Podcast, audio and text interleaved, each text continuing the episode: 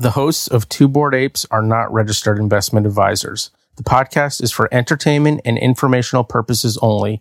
Nothing said on it should be construed as investment advice.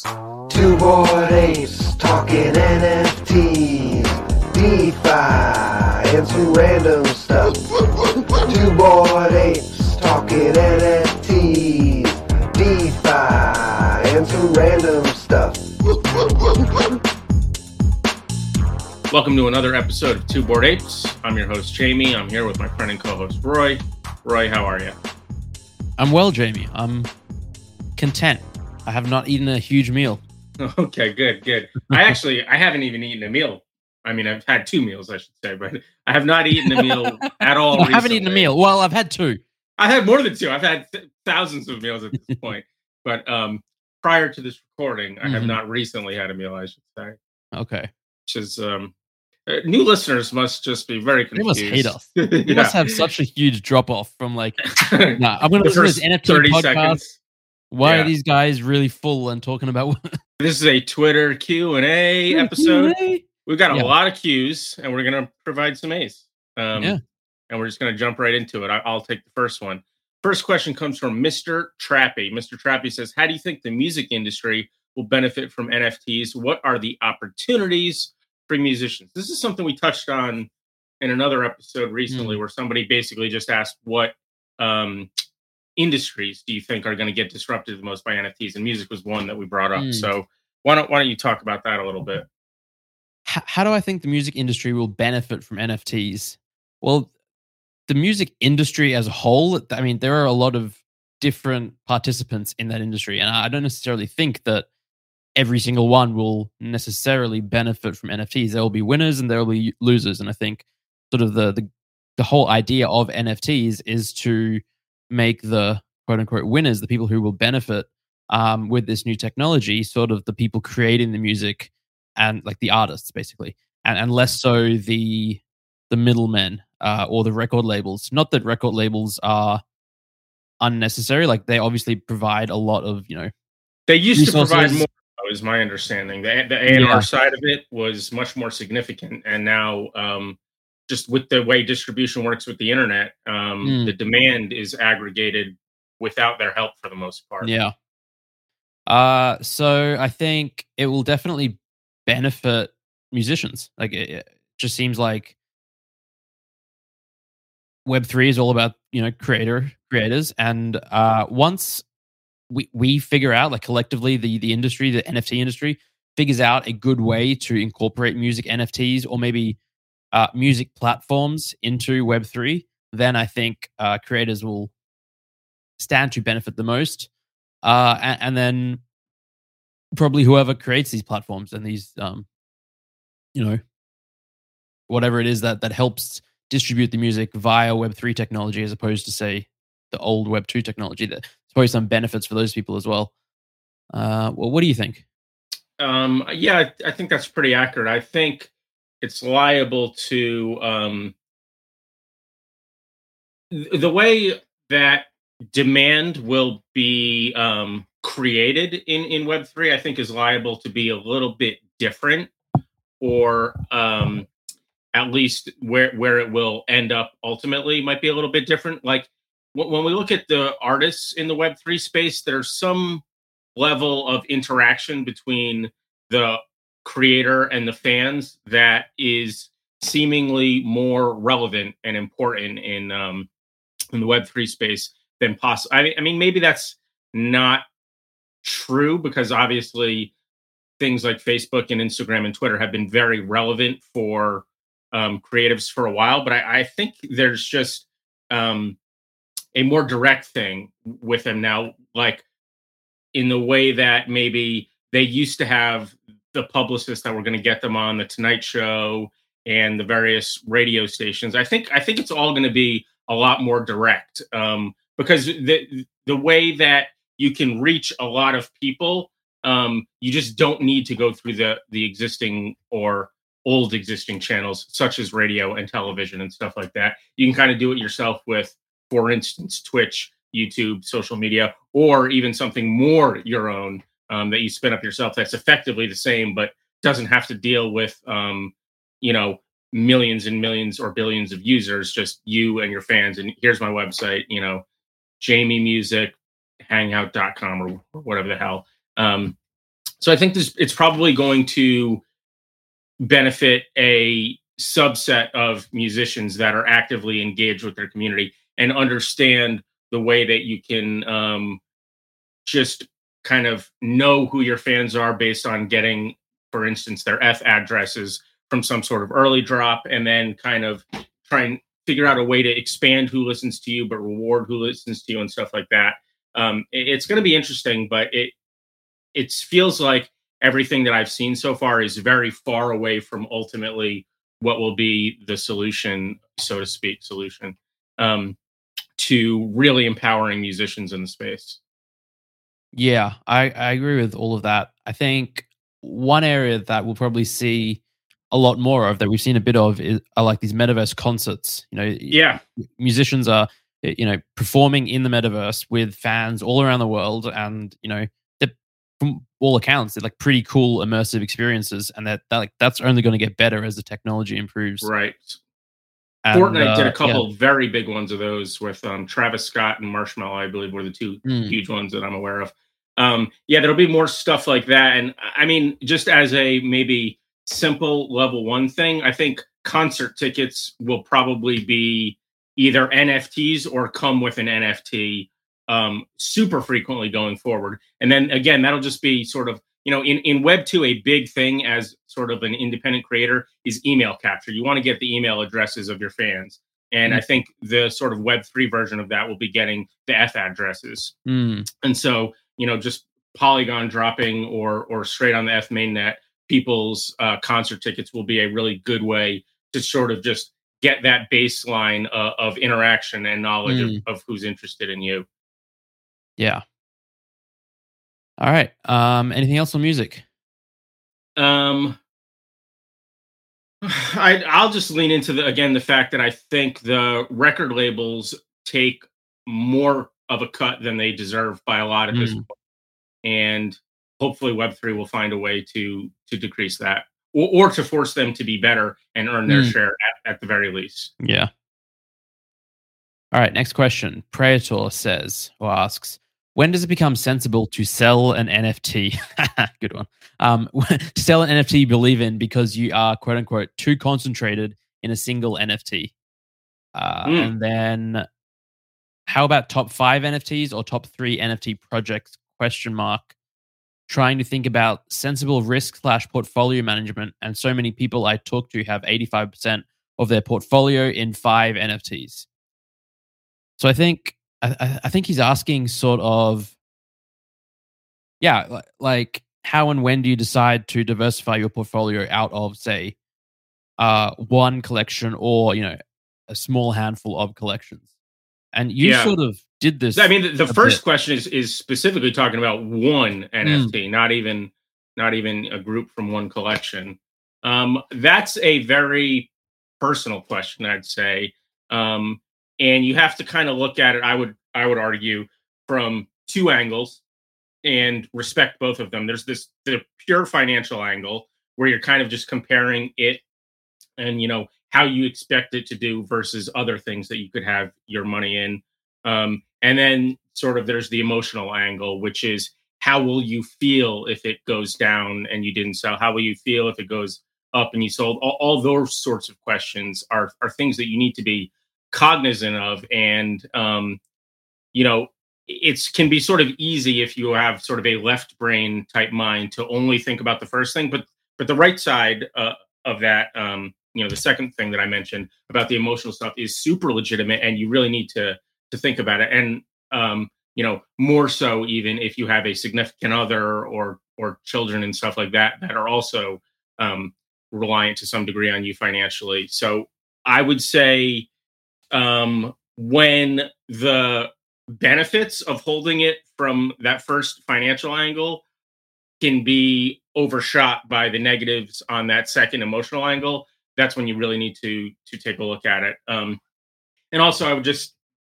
mention there's there's ways to um, sort of half asset. You know, you, you don't necessarily have to sell the entire asset. For instance, if you have a ceiling type um, grail piece in the collection, you could sell it and grab a floor mm. one, and then you're kind of taking some money off the table, that sort of thing. Or if you have an ape, you can sell it and buy a mutant, that sort of thing. Um, it is definitely worth taking uh, into account. And then you can, a lot of times, sort of have a balance there.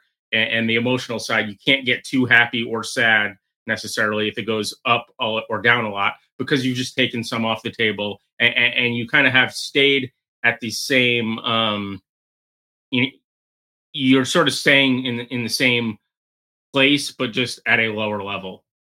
Yeah. Uh, I, I agree with all of that. I'm going to run off because my alarm is going off in the other room. So I will be right back. Okay. I'll, I'll continue to talk about it then. Um, I think you also need to just look at, like, so if I go into the second or third um, sort of parts of the questions where they're talking about how about top five or top three N F Ts, um, trying to think about portfolio management, people talking about eighty-five percent of their portfolio in N F Ts. So when you say portfolio, if you're just talking about your N F T portfolio, and then, you know, your crypto portfolio is bigger than that, and your entire investment portfolio is bigger than that, then I would suggest that having all of your N F T portion of that wider portfolio in only five N F Ts is not is not such a big deal. Whereas, you know, again, if crypto, or even more specifically N F Ts, is like ninety percent of all of your investments, then then yeah, you're you're looking at a situation where your diversification is possibly a little lacking. Um, I do also want to just kind of use the word diversification. I don't know if you've heard this before, but basically. Mm. Um, it, it's just to warn against diversifying mm. too much, because, you know, if, if you suck now, I'll just say right off the bat, it's very hard to rank N F Ts in terms of how good of an investment you think it's going to be going forward, because it's all yeah. so abstract and stuff like that. But anyway, if you can do that, right, and you've got, you know, your top ten, what is the value in putting money into your eleventh best idea? Mm. At, at some point, you're diversified enough, and it doesn't make sense to me to to just spread it out over more projects that you believe in less. Um, but again, that, that that has to do with a bit of a personal preference thing. And um, also, you want to look a little bit at correlation, um, I, I would think. Mm. So stuff like profile picture projects tend to move together a little bit. Metaverse land tends to move together a little bit. And so, you know, you want to look at where your different top projects in your portfolio are coming from, in terms of how much can you expect if things go bad. Will these all go bad together, or will it only go bad, you know, for some of them? Yeah, that's a really, really good point, actually. Uh, I I, pr- I agree with everything you said, and I think that diversification is just, it's a really cool term. I'm definitely stealing it, and I think it makes a lot of sense, because we're seeing um, as time goes on, like, people are in so many projects now that it's hard to keep track of them, and you end up like not getting the most out of the projects that you're in, because you missed a free claim, you missed a giveaway, you missed this, that, yeah, the other. That's the thing too. It, it, it just, like, there's diminishing returns to an extent. Plus also there's just like this mental drain, which is like nagging in the back of your mind. You're like, oh, I should check the announcements for that Discord. Yeah. I should, uh, and then I know I'm behind on this project. Yeah, I need to figure yeah. out what they've been doing. So I would say I I don't think it's a bad thing to have a small basket of projects that you have high conviction in, and and have like the majority of your portfolio allocated to that. So three to five, that that's probably fine. Um, at the low end, I probably wouldn't go lower. Like, maybe let's say three to ten. And I think keeping in mind what y- you raised before, though, like, if you have, say, only five N F T projects that you want to sort of go heavy on, basically, um, try and make them not all P F P projects. Like, pick a generative art sector, like Art Blocks, pick uh, a P F P project or two, pick a gaming project, a metaverse land project, mm-hmm. um, and, and maybe like a music, something else. And then, yeah, I mean, just really stay on top of those projects. And I think as well, it, it will probably also give you uh, a better inkling perhaps of when to sell and when to get out. Like, it, if a project, it, like, again, I'll, I'll use myself. I'm in just entirely too many projects. I, I literally don't know some of the projects that I'm in. And so th- there's no chance that I will know when to sell. I, I might not even know that the price is pumping, some big news drops. But if you're in, like, you know, five, five projects, ten projects, you can keep a closer eye on them and, and sort of time your sells better and, and stuff like that. Yeah. yeah. Um, I'm going to add a little bit more to this because this reminds me of something that happened with me in, in my um, stock investing at some point. And, and this took a long time and has to do with knowing yourself. But ultimately, I found that I was making a lot more mistakes with selling than I was with buying. And I was basically getting into companies for good reason that I basically believed in long term. But then, you know, I would buy it and it would go up forty percent, for instance, um, over the course of six months. And it would sort of just feel like, you know, I, I expected it to go up twenty percent over the course of a year, year after year. And so it's like outpacing that. Um, mm. And so I was just fi- I was fi- basically finding myself selling stuff that was good too early and then looking back on it in regret.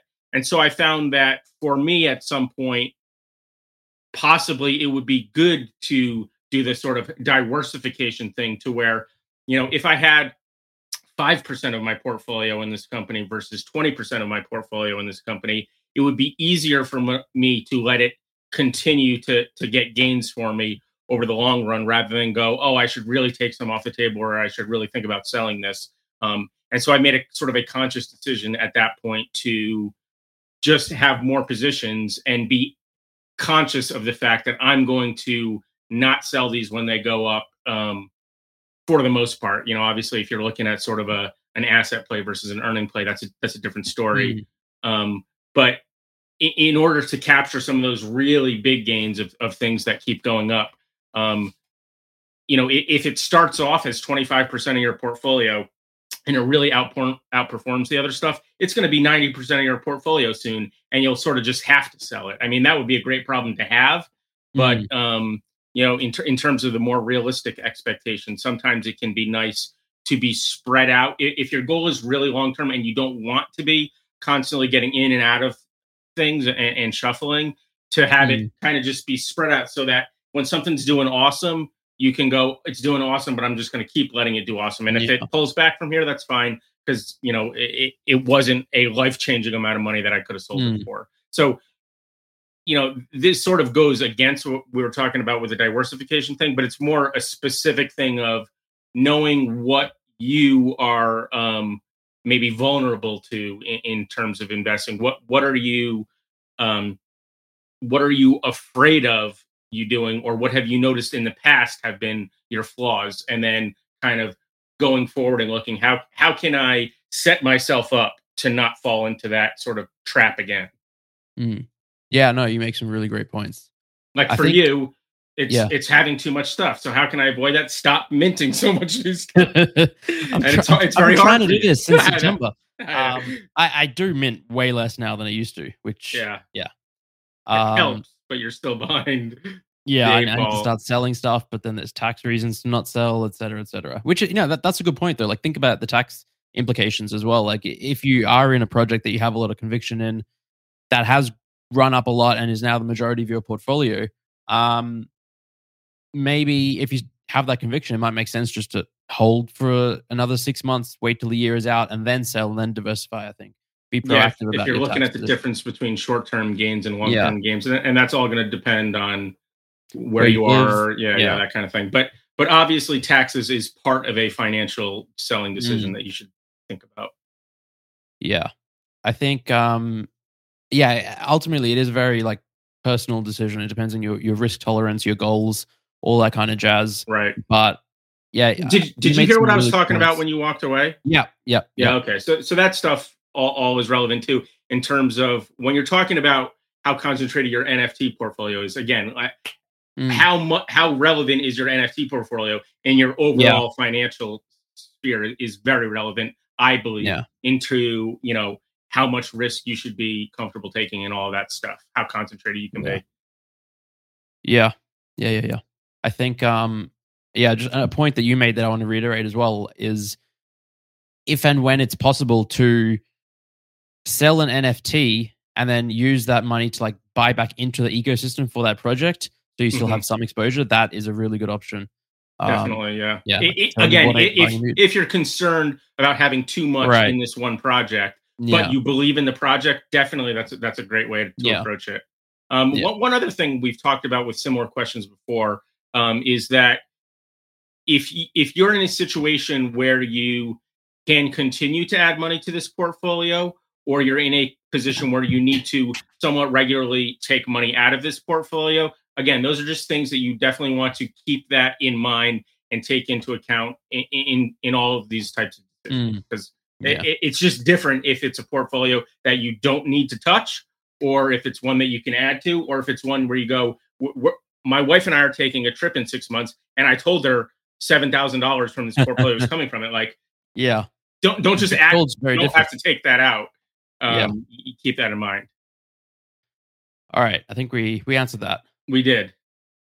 Uh, next question comes from Dato. Dato says, short of looking like this, short of looking like this, won't Other Side be sure to disappoint? Oh, and then he says, uh, shows a clip That's from a Elden Ring yeah. slash Witch, Witcher slash some triple A game. Excuse triple me. Game.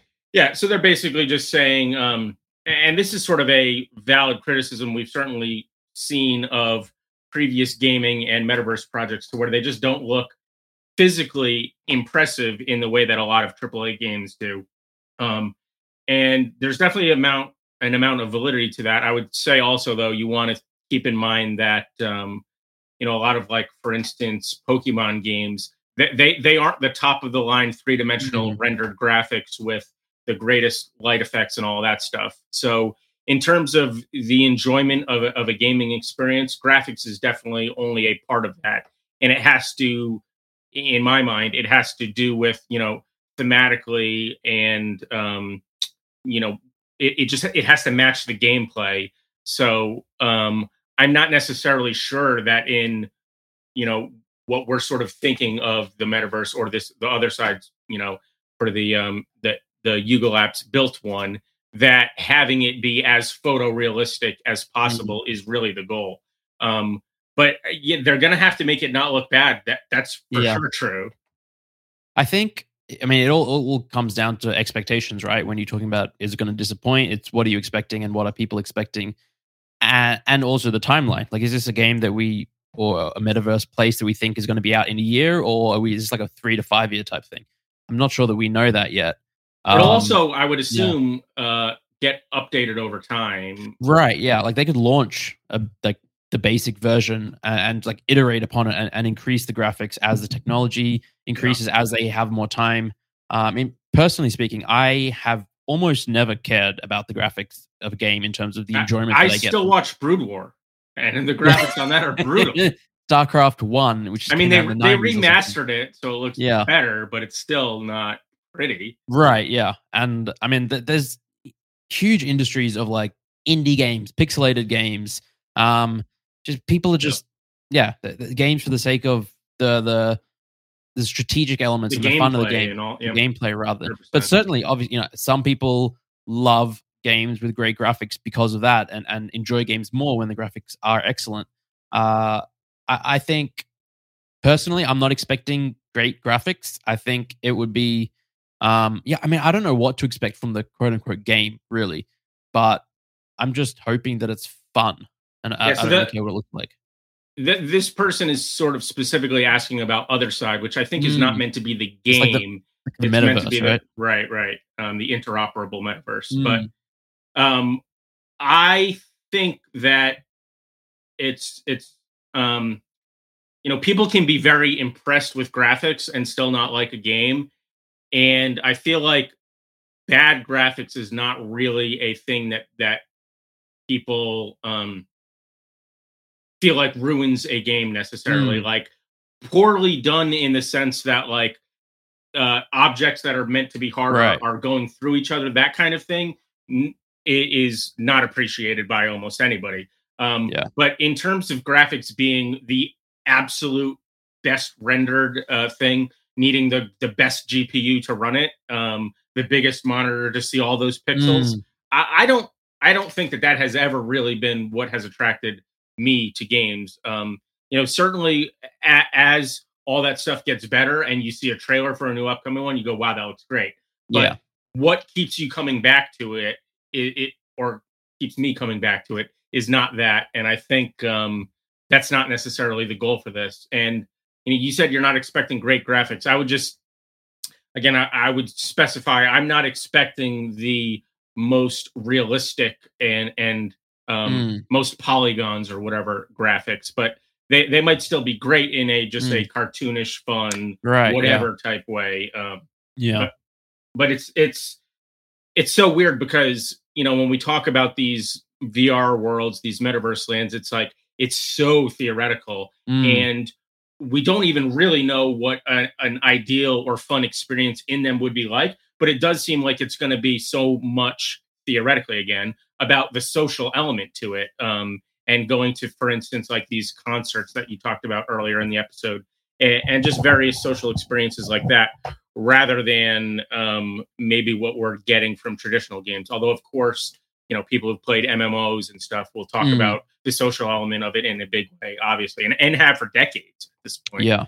Um, But I think, I think we're just trying to take it to one more level with the with the ownership. Yeah, when we're we're looking at it as like other other side of the metaverse as well. If we look at the current versions of what we know of as metaverses, we have Sandbox, we have Decentraland, we have uh, Crypto Voxels, we have Somnium Space. None of them have these triple A title graphics, you know. Right. And even like N F T worlds, Minecraft, or like the graphics aren't as yeah, realistic. Yeah, Minecraft is a great Witcher. example of like yeah. the most popular game in the entire world. Or Roblox, and it's basically is another a metaverse. One. Yeah, yeah, yeah. Roblox is another one where it's just the the graphics are intentionally not great, so yeah. to speak.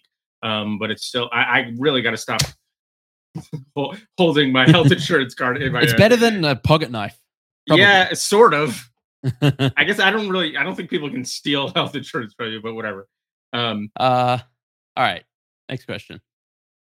Katinator says, asks, can you share some tips and strategies on how to organically build a community for an N F T project when you're starting from scratch? Also, do you think it's possible to keep keep up engagement and effectively share information with your community without building a Discord server? I, I think that the latter, the sec- second part of that, it's it's tough in the N F T space to uh, keep up engagement without a Discord server. I think you can effectively share information via a website and via a Twitter account.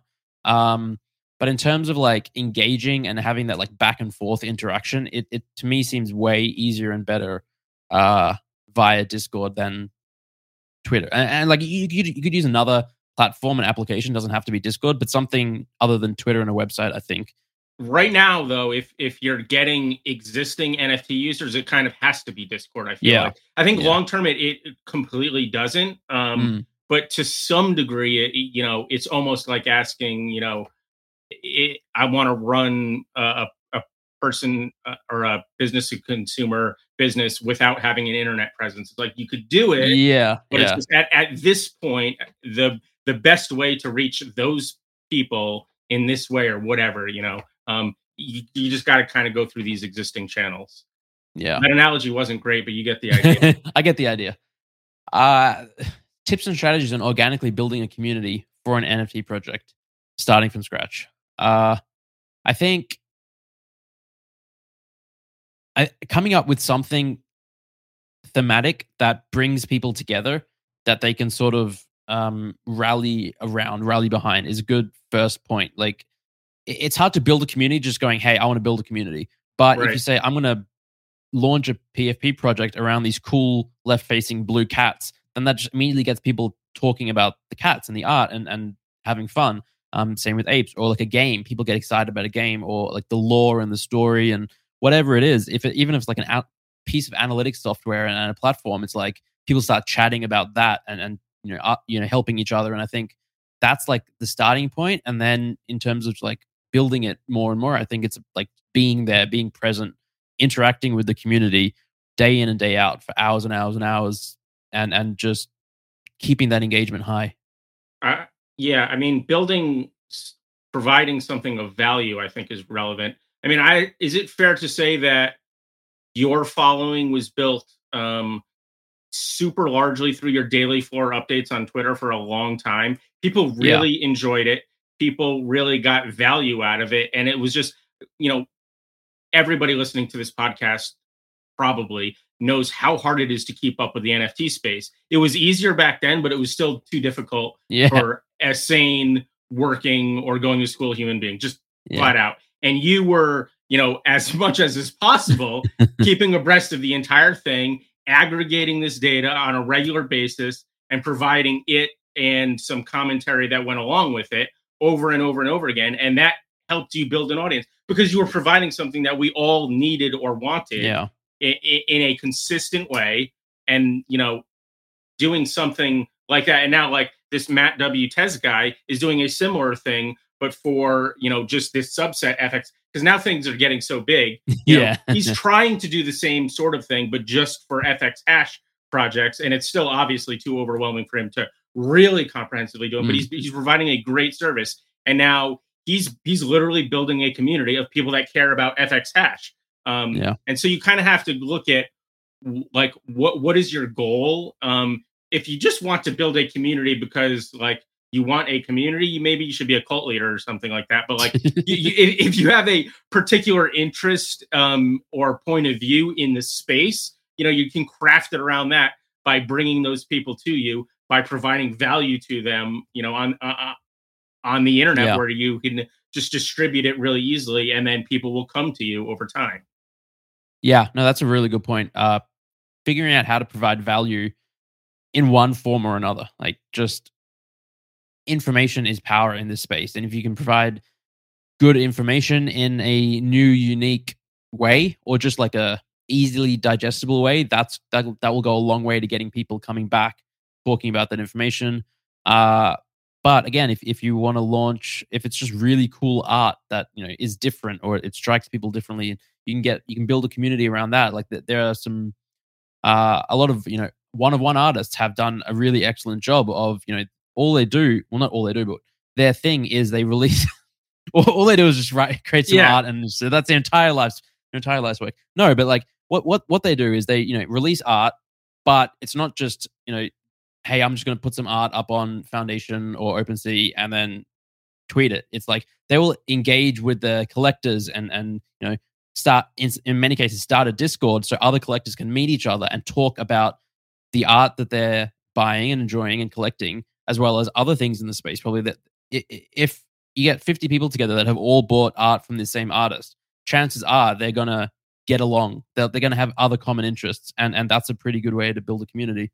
Right. Um, uh, certainly yeah. art would be an interest. Um, uh, you, you also want to like not give up. Like it's not super easy. It's going to take time, right? Yeah. Um, yeah. For, for instance, like X Copy, we all know who X Copy is. He's arguably the biggest artist in the entire space. Um, but he's been doing art and selling them as N F Ts since so long before yeah. anybody cared about N F Ts. And he was selling them for one euro. One dollar. Like, oh, um, one euro, yeah. And, and he was doing that for a long time. He did it for literally years before yeah. it started being something where, where it was lucrative for him. And now it's crazily lucrative. Um, yeah. But, you know, people might see that now and go, oh, I want to do that as A, an artist, or B, some other yeah. thing, um, and, and not realize how long it took for X Copy to do that, how consistently X Copy had to work to do that, and how just insane and crazy he looked at it. I mean, when we, when we would just tell people that we were interested in N F Ts last year, when it was yeah. already so much bigger than it had ever been before, people were like, yeah. you're stupid, right-click save, all of this good yeah. stuff. And X Copy was making and selling N F Ts in twenty sixteen. Like, it, that's crazy. Um, and so it's just, the, you have to stick with it, and it's not necessarily easy. Yeah. The the the crypto space thought N F Ts were crazy and silly and, and nonsense. A lot of them like, still do, too. yes. You know, it's it's not mainstream still, even though it's a lot yeah. closer than it ever was. Um, but yeah, I mean, he's X Copy spent years doing that. Yeah. Uh, all right. Mm, I think you're up. Yes. We got a question from Moo Booties. I'm not sh- sure if that's how that's pronounced. They said, which N F T collection, if it came to life, would be the biggest threat to the human species? Now, I, I, I'm just going to say I love this question. yeah, me too. um, but I wish I had seen it ahead of time so I could put some thought into it. Mm. I, I did see it ahead of time, but I have not put some, any here's, thought into here's it. Here's a quick one. The what is it? The Kai, Kaigan monsters from Art Blocks, where it's basically oh, just like a bunch of Godzilla things. things. That that would be pretty terrible. That's fun. Um, there's been a lot of like various alien projects, profile yeah. picture projects. Um, like uh, what was that really early one where it was kind of like three D rendered? No. Oh. Uh, really early. It was like I M O Degen or something weird like that. Is that? Yeah, yeah, yeah, yeah. I'm a yeah. Something like that. Um, but definitely, I would think some sort of alien one where the, where their technology is like, you know, Protoss level sophistication um, w- would be very threatening to the human species. Uh, I'm looking through just the OpenSea top eight like collections now. Kaiju Kings, maybe like these. Yeah, yeah. yeah. Uh, too bad. Maybe like some sort of cyborg. You know what, what else you got to think about is just numbers. Oh, you know what's what could be Ooh. rough? The what's the Meta Heroes one from um, Pixel Vault? Like, yeah. if they all just went bad, that would be real bad. You don't want like a bunch of Avengers or whatever going evil. Yeah, that that yeah, uh, uh, superheroes. Right, supervillains. Yeah. I guess they would be right. Supervillains. What about like uh, the Forgotten Runes Wizards cult? Like wizards. That's yeah, like, those could, can be nasty damage. I also saw, um, you know, punk derivatives are just a big thing. Somebody did like a uh, a terrorist version of them, basically. Um, okay. So uh, t- terrorism, I, I'll go out on a limb. I don't. I'm not crazy about it. You know, I, I terrorism. Think, yeah, but again, they exist already. So we're, I guess it's not the worst, right? we surely we can think of something that's worse and more dangerous to humanity yeah. than something that we already deal with. Um, uh, but more of them would not be great necessarily. I just posted the email that had all the questions. Oh boy, Ghosts? Roy's on the record as saying one hundred percent he does not want more terrorists. Okay, that's, that's uh, good. Well, not not too controversial. Nothing too crazy. um, what what about? Oh, there was that um some female musician who who I don't know that's like does big concerts. Did like a big uh dragons drop with the eggs and oh, stuff. Oh yeah. Yeah, yeah, yeah. Uh, Wonder. It wasn't Wonder. What was? Oh, it? You know what? Those Galaxy Warriors too. Those things look like they could they could mess some stuff up. That's like a almost sort of a Star Warsy galactic um, mm-hmm. threatening thing. What there do you think like would be spy- the least threatening? Mm, that's a good one. Um, uh, I was gonna say cool cats, but when they, you see their full bodies, they get like a little bit bigger. You know, they're okay. even though they're pretty cute. I feel like they're I, they're meant to be human sized, which is actually quite scary. um, Wonder Pals are pretty pretty cute. Oh, you know what? Pudgy Penguins seem like they're not yeah. too threatening. You know, yeah. if it's just even if it's hot out, they'd probably all just die, right? They need it to be cold, and with global warming, they'll they they'll have nowhere to live in seventy years. Uh, they have. They even have like the, the baby penguins, which is just like the Pudgy Penguins, right. but like a quarter of the size. Uh, what about the littles? Like it's in the name; they're just littles. Yeah, just, these or little like things. Chromy squiggles. No, those aren't going to hurt anybody, right? Although you remember the Beeple actually, where it was Pudgy Penguins yeah. and the the squiggles. The they, squiggle. It almost seemed like they were threatening to the to the penguins there. Yeah. All right. I just I just saw there's something um, on-chain monkeys had uh, like desserts. A, a, yeah, desserts. Yeah, an so the, those are oh, those are like the, their version of serums, basically. But yeah, a couple popsicles and cakes. That's that's not going to hurt yeah. anybody. Well, I mean, if you're diabetic, divine I donut guess. Here. Yeah. All right, we should uh, we should probably move on. Okay. Uh, Colin Anglin Raum says, "How do you think decentralized education systems will affect the distribution of information? In turn, do you believe do you believe that will affect our rate of evolution or global wealth distribution?" Mm, I'm going to go grab a cup of water because I forgot to bring it in the room with me. You can you can start. Okay. How do you think decentralized education systems will affect the distribution of information? I think education, uh, it the, just the the better. The, the more decentralized it can be and the more uh, available the, the content can be to more people, just the better. I, I think it's going to speed up.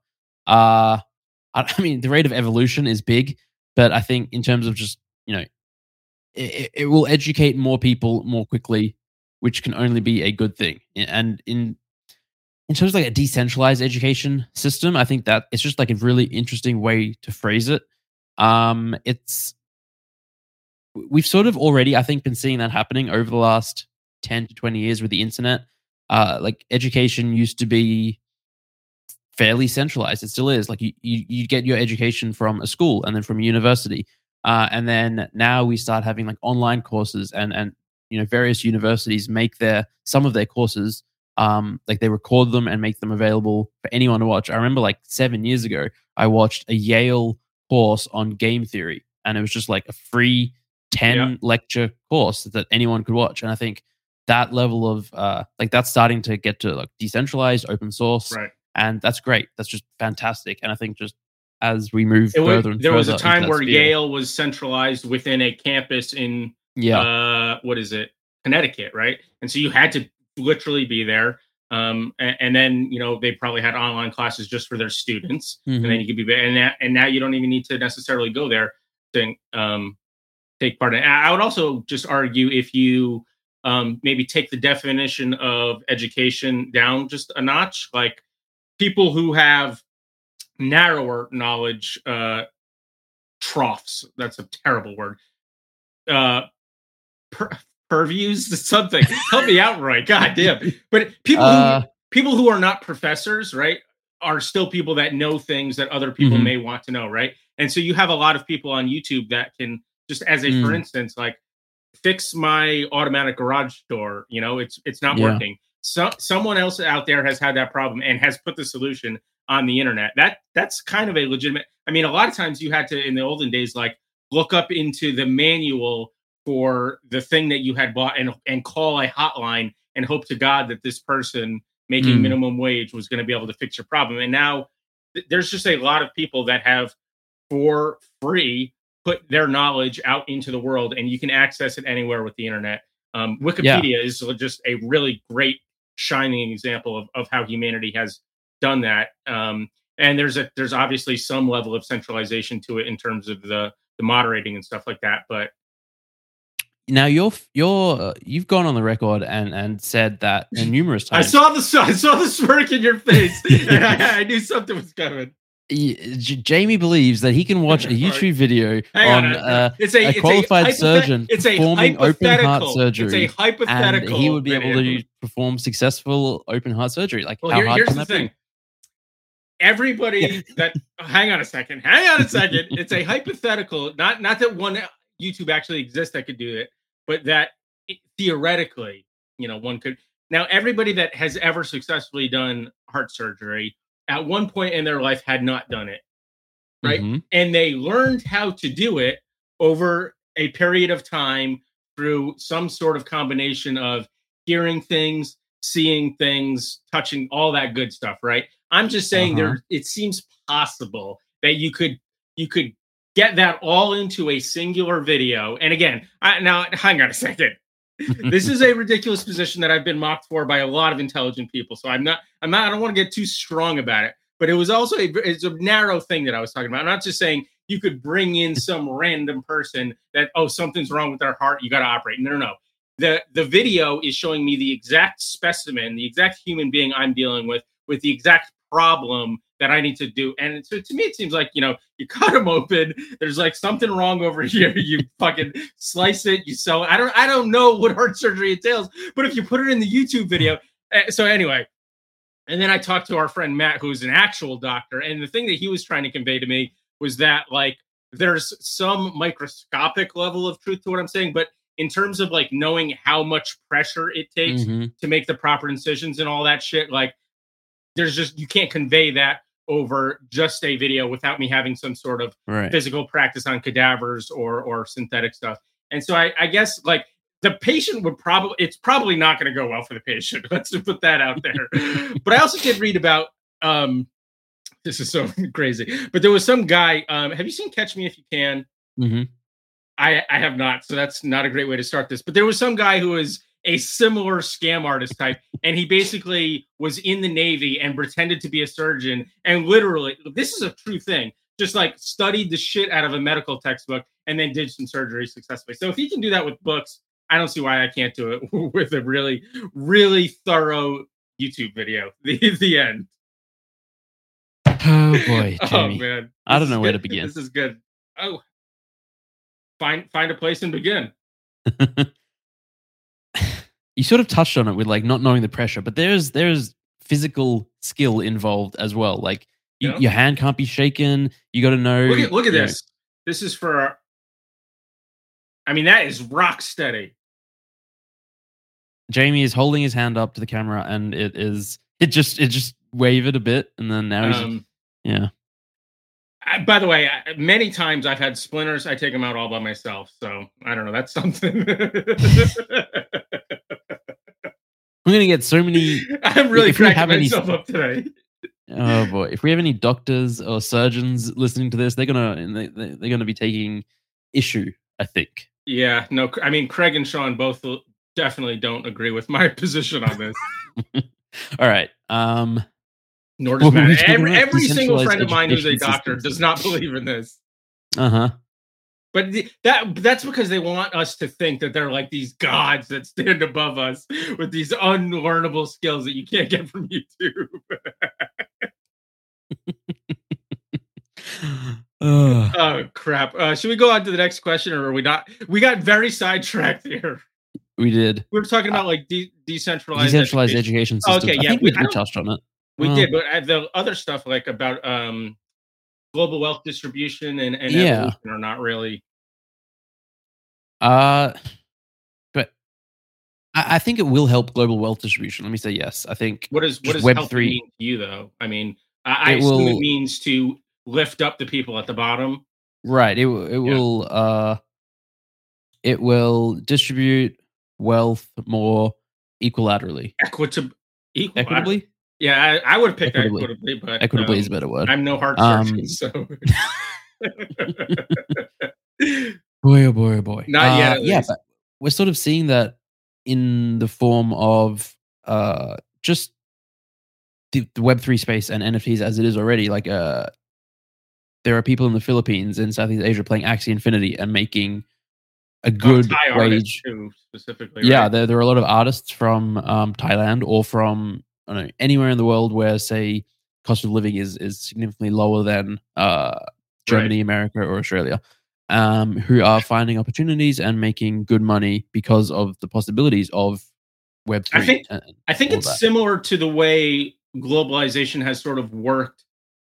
In general, is that, you know, you have somebody in a poor country and they provide this labor to, to, to make something, and eventually it gets into the hands over here of an American consumer.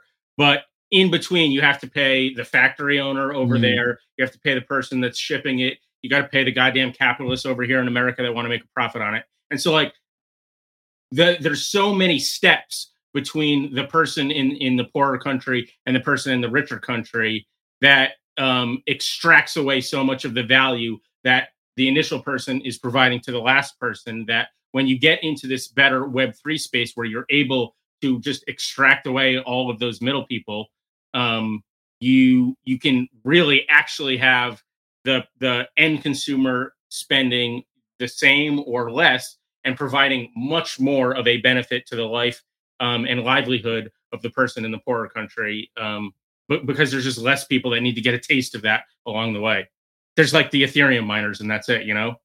Yeah. And and they're going away soon as well. We got proof of stake coming. Cool. Um, evolution, that's a whole different can of worms. Yeah. Um, it, it, it's, it is weird. To, this we're about to talk about evolution. Um, like there's such a difference to me uh, in, um, you know, what I would sort of call organic evolution that just sort of happens in the natural world, and this um, non-natural selection that happens when we just sort of put our very human, um, how do I put this? Uh, I don't know. When we just put human pressures on, on whether people are able to survive and procreate and, and are desirable and stuff mm. like that, is very different in my mind from the, the, um, sort of evolution that was happening thirty-eight thousand years ago, you know what I mean? Um, so in terms of talking about it speeding up or whatever, we we can make bottlenecks that that speed up, so to speak, evolution in a big way, um, that, that speeds it up literally a million times faster than it ever was. Um, you know, g- like golden retrievers or whatever, like they they they have colonized the entire world because humans love them. and they they probably would never have existed without us, never mind be this successful of a species. Um, same thing with things like wheat and grass or whatever. Like, the, this, is, this is ridiculous. I'm just this loving an, you just This is an N F T podcast. um, yeah, let's, st- let's stop talking about the speed of evolution and move on to the next question. You know what's funny? I was going to say, maybe we wrap it up there and we we play What Am I Thinking? Okay, let's do one more question and then play it. One more okay? question. Uh, this is yours, I think. Yeah. T D F says, how do you have the security of a cold slash hardware wallet to store high value in or long-term hold N F Ts if they're membership ones like Zen Academy or Rug Radio, for example, when a lot of times you need to connect the, excuse me, connect the wallet holding the N F Ts to glean the benefits of holding them? Is an excellent question. Uh, I think it's basically one of the issues in the space at the moment that uh, it, to have good security and, and to best practice good security, security, best security practices, um, you want to hold your N F Ts in a cold wallet. But then to interact with, uh, say, a Discord server to verify or to claim a free mint or whatever it might be, you often have to connect your wallet to a website, and you, you don't want to connect your cold hardware wallet. So then what do you do? You can transfer it back to your hot wallet and then use it and then transfer. And that's very right. clunky and costs gas.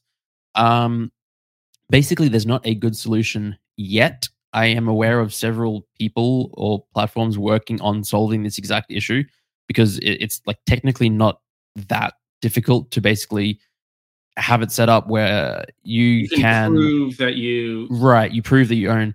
Like if you, if I own wallet A and B, I can have, say, an E R C twenty token in a like or like a ghost token in wallet A and B that proves that they're connected. Uh, I'm doing right. a really bad job of explaining this, but yeah, you know, it has you, to do with like zero knowledge proofs and stuff like that. Yeah, I, I don't think it's even that sophisticated, but yeah, there's definitely ways it, to do it's it. A, a vaguely uh, mm. related concept, at least, yes. is my understanding, yeah. because you can basically prove that you control a wallet without actually interacting directly mm. with that contract, with that wallet. But yeah, just to, to give more um, current and practical mm. answers to the question, um, you can, like you said, do things like transfer it out of the cold wallet, um, so you don't actually have to interact with, uh, you know, contracts that you may or may not trust, and do it back. The other thing you can sort of do, and again, it, it all kind of just depends on how secure you want to be, because once you start doing stuff with it, you're you're taking your wallet from being completely cold and heating it up somewhat, right? But mm-hmm. you can do things like um, interact with it. For instance, if you had an ape and you wanted to mint the mutant, you could do that sort of thing, and then immediately after, you can look at your um, approvals and revoke them, stuff like that, to you know try and get the benefits, but then cut off at the past the, mm-hmm. the possible exploits that would come later on down the road fr- from having done those sorts of mm. things. Um, so yeah, this, it's a good question because ultimately there's not really a perfect answer to it. Mm-hmm. Um, it just, it kind of has to do with what you're comfortable with and, and what level of um, risk and security you're willing to deal with. And, and again, the value of things, you know, for instance, they're talking about like the Zen Academy one. Um, in a sort of big average N F T person's portfolio, the Zen Academy Genesis token, at least right now, is something that you could probably be more comfortable having in a somewhat hotter wallet and mm-hmm. connecting it so you can have access to the server, and then have your much more expensive things in the thing there. I'm not actually sure. I think it depends on the specific project, ones where you would Um, you know, sort of prove your thing, and then can you continue to have a verified role even if you then transfer it back to your mm. actual cold wallet, stuff like that. Th- that that can kind of be a case by case basis. Yeah, no, you're absolutely right. It, it, it varies person to person, and I, I would say that um, if like you d- yeah, it, it's it's good practice to have both a hot wallet and a cold wallet. A hot wallet for like your day-to-day interacting with mint sites and, you know, everything. And then you transfer your, so you, you generally don't want to mint from your cold wallet. You want to transfer to your cold wallet. Um, and then, like you said, if if it is something you anticipate using on a more regular basis, maybe you just keep that in your hot wallet. Right. Um, and, and it's just a, a, a small risk you're taking on.